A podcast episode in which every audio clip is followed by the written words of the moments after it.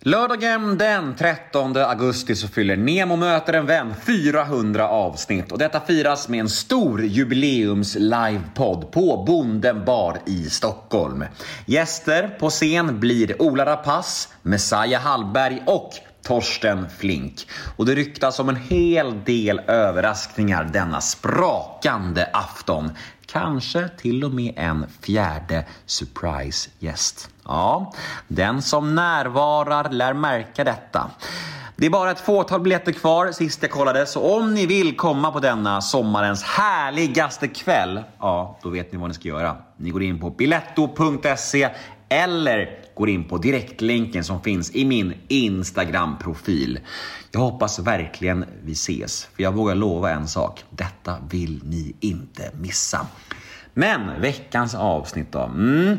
Nemo möter en vän avsnitt nummer 385 är ju här och veckans gäst är artisten, poddaren och den forna journalisten Thomas Andersson Vi. Och detta är ju ett podmi exklusivt avsnitt som vanligt. Så det ni kommer att få höra här nu hos mig är en liten teaser på mitt snack med Thomas. Och vill ni ha fullängdaren så är det podmi.com som gäller eller podmi appen Och väl där inne tycker Ryan Reynolds här från Mint Mobile.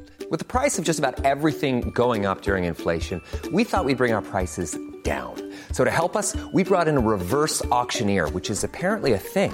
Mint Mobile unlimited premium wireless. Ready to get 30, 30, bit to get 30, bit to get 20, 20, 20, bit to get 20, 20, bit to get 15, 15, 15, 15 just 15 bucks a month. So, Give it a try at mintmobile.com/switch. slash $45 up front for 3 months plus taxes and fees. Promo rate for new customers for limited time. Unlimited more than 40 gigabytes per month slows. Full terms at mintmobile.com. jag att ni ska teckna en prenumeration för då får ni tillgång till så otroligt mycket exklusiv podcast som bara finns hos Podmi.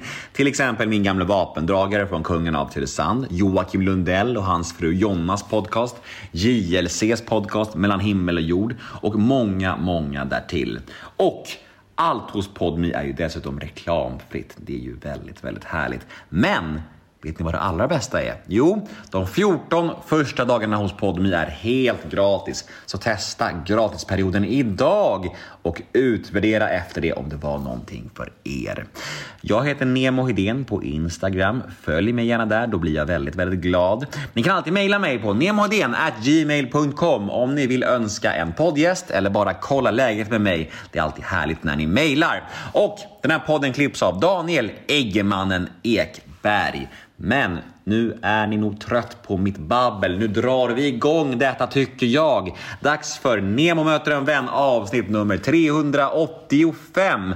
Här kommer nu teasern med Thomas och vill ni ha hela episoden, ja då är det Podmi som gäller. Men först av allt, som vanligt, en liten jingel. Nemo är en kändis, den största som vi har. Nu ska han snacka med en kändis och göra någon glad. Ja! Nemo, ja det är Nemo.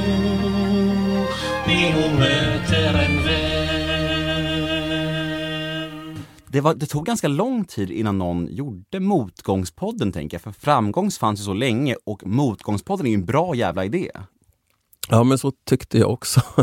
Eh, jag har nog haft idén väldigt länge, men inte haft tid och ork orkat realisera den. Och så var det liksom under pandemin, när det ställdes in en turné, som jag kände så här, okej, okay, men nu, nu ska jag göra det där. Och idén att prata om motgångsperioderna och verkligen så här, kötta ner sig i dem. Jag märkte att det var stark tobak redan på den tiden när jag var journalist. För jag började som skribent. Efter gymnasiet så kom jag in på Svenska Dagbladet och sen DN en sväng och så var jag på Nöjesguiden i många år. Och jag märkte väldigt tidigt att det var mycket roligare att intervjua kända artister om deras lågkonjunkturer och deras fiaskon. Att det fanns mycket humor där. Det fanns mycket så här svärta och livsvisdom.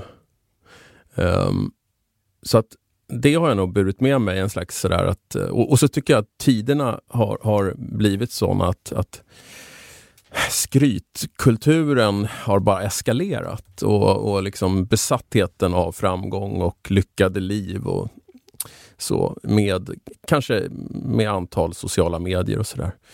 Um, Så den blev liksom, idén kändes bara som att den blev mer relevant för varje år som gick. Och så har jag stört mig, jag måste ju erkänna att jag har stört mig väldigt mycket på Framgångspodden. Så det, det var lite så här ett tjuvnyp att få döpa den till Motgångspodden. Nu får du utveckla det där sista, det var, det var spännande.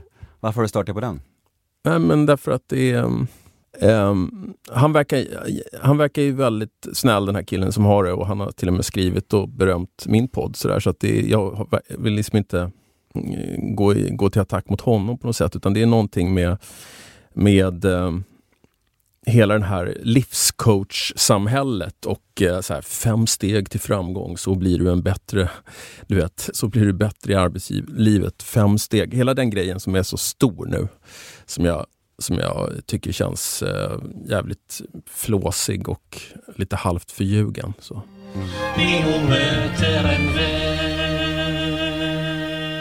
Ja, där var tyvärr teasern slut. Där var smakprovet över. Hur känns det här då? Känns det tråkigt? Vill ni ha mer av Thomas Andersson Vi? Ja, då finns det en lösning på era problem. Gå in på podme.com eller ladda ner podme appen för där finns hela detta avsnitt. Vi hörs på podme.